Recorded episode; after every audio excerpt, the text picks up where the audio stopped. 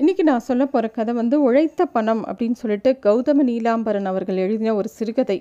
இதுவும் வந்து சிறுவர் கதை களஞ்சியம்னு சொல்லிட்டு சாகித்ய அகாடமி பதிப்பகம் போட்டிருக்கக்கூடிய ஒரு பு தொகுப்பிலிருந்து தான் எடுத்திருக்கேன் இந்த கதையை. இந்த கதை எப்படி ஆரம்பிக்கிறதுனா இந்திரபுரி அப்படிங்கிற ஒரு ஊரில் வல்லபன் ஒரு ராஜா இருந்தான். அவன் ரொம்ப நல்லவன். எல்லார் மேலேயும் மக்கள் மேலே ரொம்ப அன்பு ஜாஸ்தி. எல்லாரையும் நல்ல விதமாக வாழ வச்சுட்டு இருந்தான். எந்த வரிகளும் அதாவது டேக்ஸஸ்லாம் எதுவும் போட்டு மக்களை க- கஷ்டப்படுத்த மாட்டான். இந்திரபுரியில் இருக்கிற எல்லா மக்களுக்கும் இப்படி ஒரு நல்ல ராஜா நமக்கு கிடைச்சது ரொம்ப சந்தோஷம் அப்படின்னு சந்தோஷமாக தான் வாழ்ந்துட்டு இருந்தாங்க. ஆனால் வல்லபன் கிட்ட ஒரு சின்ன ஒரு குறை இருந்தது. என்ன குறைன்னா தன்னை யாராவது புகழ்ந்து பாடிட்டா ரொம்ப சந்தோஷப்பட்டு அவங்களுக்கு நிறைய பரிசுகள் கொடுத்துருவார். அதுவும் இந்த காலத்தில் புலவர்கள்லாம் ராஜாவை ப புகழ்ந்தால் நிறையா காசு தருவாருன்னு நல்லா தெரியும். அதனால் வந்து பாடி பாடி நிறையா பரிசு வாங்கிட்டே போவாங்க. சரி இது ஒரு குறையா? அப்படின்னு பார்த்தோன்னா மன்னன்னாலே ஏதாவது ஒரு குறை இருக்கும் ஏதாவது ஒரு பிரச்சனை இருக்கும். இந்த மன்னனுக்கு இந்த மாதிரி ஒரு பிரச்சனை இருந்தது. எல்லாரும் செய்கிற எல்லா ராஜாக்களும் செய்யக்கூடிய ஒரு விஷயந்தானே அப்படின்னு நம்ம நினைக்கலாம். ஆனால் ஒரு எவ்வளோ ஒரு பழமொழி இருக்குது குந்தி தின்றால் குன்றும் குறையும் அப்படின்னு ஒரு பழ பழமொழி இருக்குது அதாவது நிறைய செல்வம் இருக்குது அப்படின்னு சொல்லிட்டு செலவு பண்ணிக்கிட்டே இருந்தோம்னா திடீர்னு கொஞ்சம் கூட மிஞ்சாது அப்படிங்கிறதா இந்த பழமொழியோட அர்த்தம். அப்படி தான் வல்லப ராஜா வந்து அரசாங்க பொக்கிஷத்தில் இருக்கக்கூடிய பணத்தெல்லாம் எடுத்து எடுத்து தன்னை யாராவது புகழ்ந்தா அள்ளி அள்ளி கொடுத்துக்கிட்டே இருந்தார். இது வந்து என்ன ஆகிடும் அப்படின்னு எல்லாருக்கும் கவலை வந்துடுது. அந்த சுற்றி இருக்கிற மந்திரிமார்களுக்கெல்லாம் இது என்னடா இது ராஜா பாட்டுக்கு கஜானாவில் இருக்கிற பணத்தை எடுத்து எடுத்து கொடுத்துக்கிட்டு இருக்காரு இது நல்லதா கெட்டதா? ராஜாக்கு யார் புத்தி சொல்கிறது அப்படிங்கிற மாதிரி ஒரு கவலை இருந்தது. ஒரு நல்ல படகு இருக்குதுன்னு வச்சுப்போம். அதில் ஒரு சின்ன ஓட்டை விழுந்தா கூட அது கொஞ்சம் கொஞ்சமாக தண்ணி உள்ளே வந்து அப்படியே மூழ்கி போய்டும் இல்லையா? அது மாதிரி வல்லபராஜாவோட வாழ்க்கையிலையும் இந்த ஒரு சின்ன குறையானது இன்னும் மேற்கொண்டு ஏதாவது பிரச்சனையில் அவரை இழுத்து விட்டுருமோ அப்படின்னு சொல்லிட்டு எல்லாருக்குமே ஒரு வருத்தம் இருந்தது சுற்றி நாட்டில் கர்ணனுக்கு அப்புறம் வல்லபன் தான். பெரிய வள்ளல் அப்படின்னு தன்னை எல்லாரும் பாராட்டணும் அப்படின்னு மன மன்னருக்கு மனசுக்குள்ளே ஒரு ஆசையும் இருந்தது. நாட்டில் தான் எல்லா புலவர்களும் இந்த விஷயத்தை தெரிஞ்சுட்டு ஒவ்வொருத்தராக வந்து தினமும் காலையில் மண்ணா உங்கள் மேலே ஒரு அந்தாதி பாட போகிறேன் விருத்தம் எழுதியிருக்கேன் அப்படின்னு சொல்லி எதையாவது பாடி கை நிறையா காசை வாங்கிட்டு போயிட்டே இருந்தாங்க. இதை எப்படியாவது தடுத்தாகணும் அப்படின்னு சொல்லிட்டு அந்த அரண்மனையில் இருக்கக்கூடிய மந்திரிகள்லாம் யோசிச்சுட்டே இருந்தாங்க. அப்போ தான் ஒரு பெரிய பெரும் புலவர் அந்த நாட்டில் ஒரு முக்கியமான புலவர் வந்து அர அரசவைக்கு வரார். அப்போ மந்திரி வந்து அவரை தனியாக கூப்பிட்டு கூப்பிட்டுட்டு போய் இந்த மாதிரி ஒரு பிரச்சனை இருக்குது ராஜா பாட்டுக்கு எடுத்து எடுத்து எல்லா பணத்தையும் எல்லாருக்கும் வாரி வழங்கின்னு இருக்கார். எங்களுக்கு கவலையாக இருக்குது ராஜாவோ ரொம்ப நல்லவர். அவர்கிட்ட எப்படி சொல்கிறதுன்னு தெரியலை. நீங்கள் தான் ஏதாவது பண்ணணும் அப்படின்னு கேட்கவும் அவரும் வந்து சரி ஆகட்டும் நான் பார்த்துக்கிறேன் அப்படின்னு சொல்லிட்டு அந்த பெரும் புலவர் என்ன பண்ணுறார் மன்னரை பார்த்து சந்தோஷமாக பேசிட்டு மன்னரை பற்றி ரொம்ப அழகாக பெருசாக புகழ்ந்து ஒரு கவிதை எழுதி கொடுக்குறார். அதை கேட்ட உடனே ரொம்ப மகிழ்ந்து போகிறார் ராஜா வல்லபன். அவர் சொல்கிறார் அமைச்சரே ஒரு தட்டு நிறைய பொற்காசுகளை அள்ளிட்டு வாரோம். அந்த இந்த அற்புத கவிதைக்கு எவ்வளவு பரிசு கொடுத்தாலும் தகும் அப்படின்னு சொல்கிறார் அமைச்சரும் ராஜா சொல்லிட்டாரே என்ன பண்ணுறதுன்னு தெரியாத கஜானால போய் நிறைய பொற்காசுகளை தேடி அள்ளி போட்டு ஒரு தட்டு நிறையா கொண்டு வரார் மன்னரும் அந்த காசு தட்டை அப்படியே கொண்டு வந்து புலவர்கிட்ட நீட்டுறார்.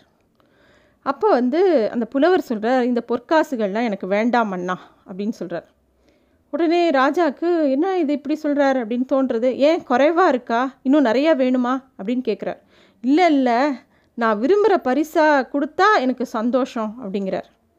ஏராளமான பொற்காசுகளையே வேண்டான்னு நீங்கள் சொல்கிறீங்க என்ன தான் கேட்டுற போகிறீங்க சரி கேளுங்க. என்ன கேட்குறீங்களோ அதை அப்படியே கொடுக்குறேனே அப்படின்னு ராஜாவும் சொல்கிறார் அப்போ புலவர் சொல்கிறார் ரொம்ப சந்தோஷம் அண்ணா.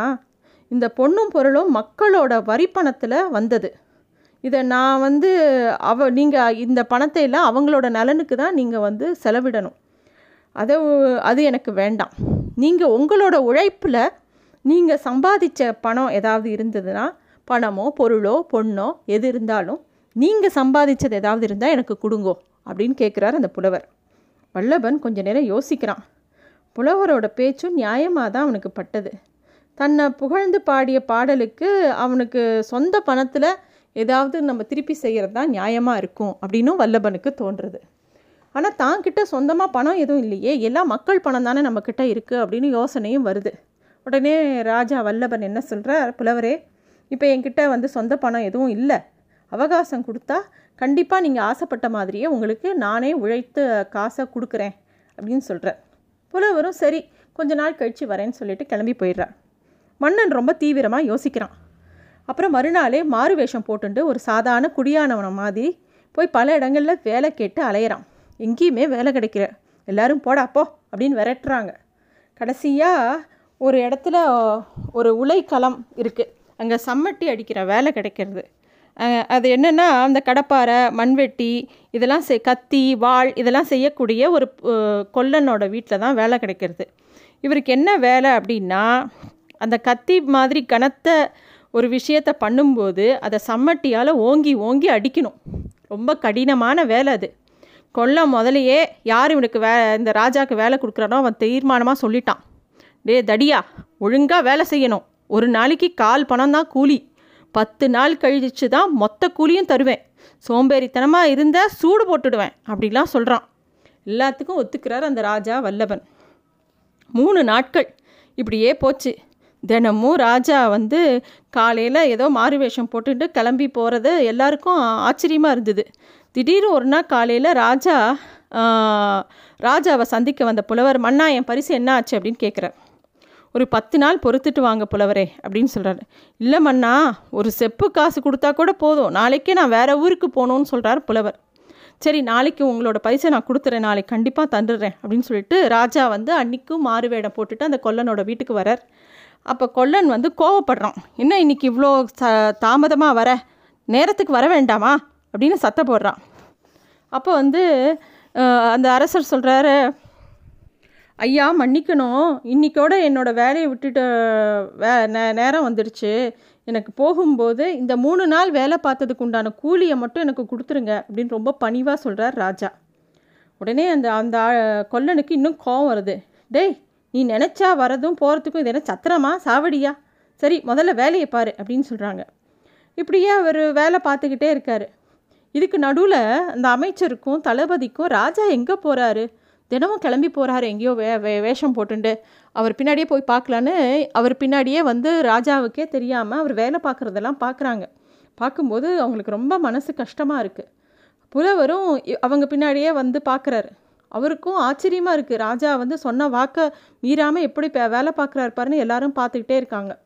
எதனாலேயும் அன்னைக்கு வந்து வல்லபராஜாவுக்கு அந்த வேலை செய்யும்போது கவனம் பிசகி அவரால் அந்த வேலையை சரியாக பண்ண முடியல.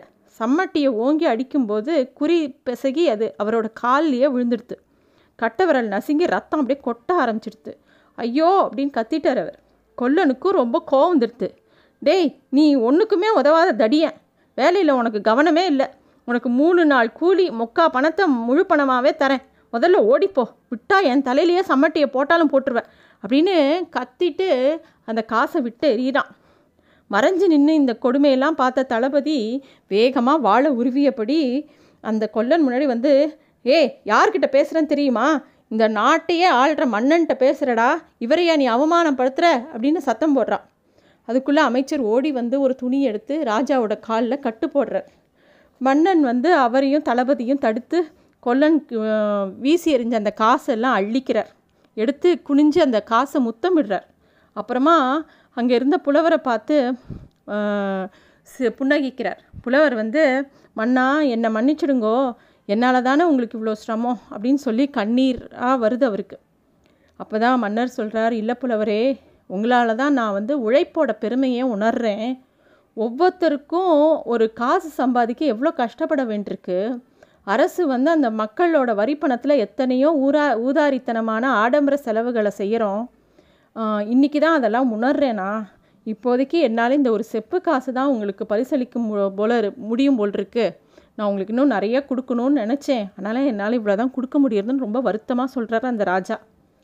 அப்போ அந்த புலவர் சொல்கிறார் வருத்தமே படாதீங்க மண்ணா இது நீங்கள் உழைச்ச பணம். இதோட அருமை எப்படி தெரியுமா? நீங்கள் முன்னாடி ஒரு தட்டு நிறையா கொடுத்தீங்களே பொற்காசுகள்.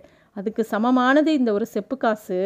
இதை கொடுங்கோ. இது போதும். எனக்கு சந்தோஷமாக நான் வாங்கிக்கிறேன். அப்படின்னு வாங்கிட்டு நீங்கள் ரொம்ப நல்லவர். இந்த நாட்டுக்கு இன்னும் நிறையா நல்ல விஷயங்கள் செய்ய போகிறீங்க அதுவே எனக்கு போதும் அண்ணா அப்படின்னு சொல்லிட்டு அந்த புலவரும் அந்த இடத்த விட்டு கிளம்பி போகிறார் அதோட உழைப்போட உயர்வு என்ன அப்படிங்கிறது அன்றைக்கி ராஜாவுக்கும் புரிஞ்சது. சுற்றி இருக்கிறவங்க எல்லாருக்குமே அது புரிஞ்சுது. நன்றி.